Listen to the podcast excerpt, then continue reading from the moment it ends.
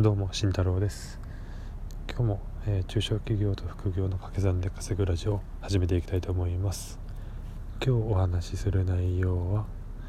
やらないことを決断する勇気というのでお話をしていきたいと思います、えー、皆さん新しい挑戦などするときにおそらくま時間がないであったり、えー、思うと思っております。私自身もま思っていますね。ただ、えその時間を作るという時にあの無理やり、え、作るのではなくて何かをやらないというという決断をすれば、え、その分時間っていうのは空いてくるんですね。なのでで追加で何かをするのではなくてやらないことをどんどん決めていく。そうすれば、まあ、時間っていうのはおのずと、えー、現れてきます。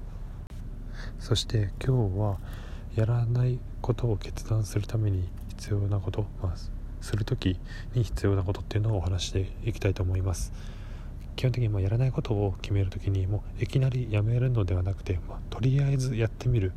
の最小限のことを一度やってみます、まあ、例えばあの家事とかですね、えー、家事を、え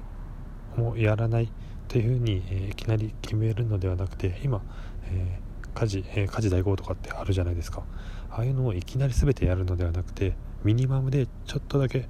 えー、この一部分、えー、料理のとこだけやってみるとかそういったので導入をしてみます。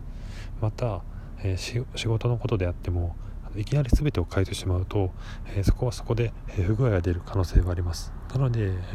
ー、最小限の、え検証実験ができる状態での、えミニマムを一旦取り入れてみます。そうすることによって、えそこは自分に合っているのか合っていないのかそれともどういった問題が出てくるのかっていうのが浮き出てきます。でそこを改善しながらどんどん取り取り入れていく。で最終的にやらないことををもう全てもうやらないというふうにやってしまう。そういったことが重要なんじゃないかなと思っています。なので、まあ、やらないことを、えー、決断するのは本当に勇気がいることです。今までやってたことをやらないわけですから。なので、えー、そこをも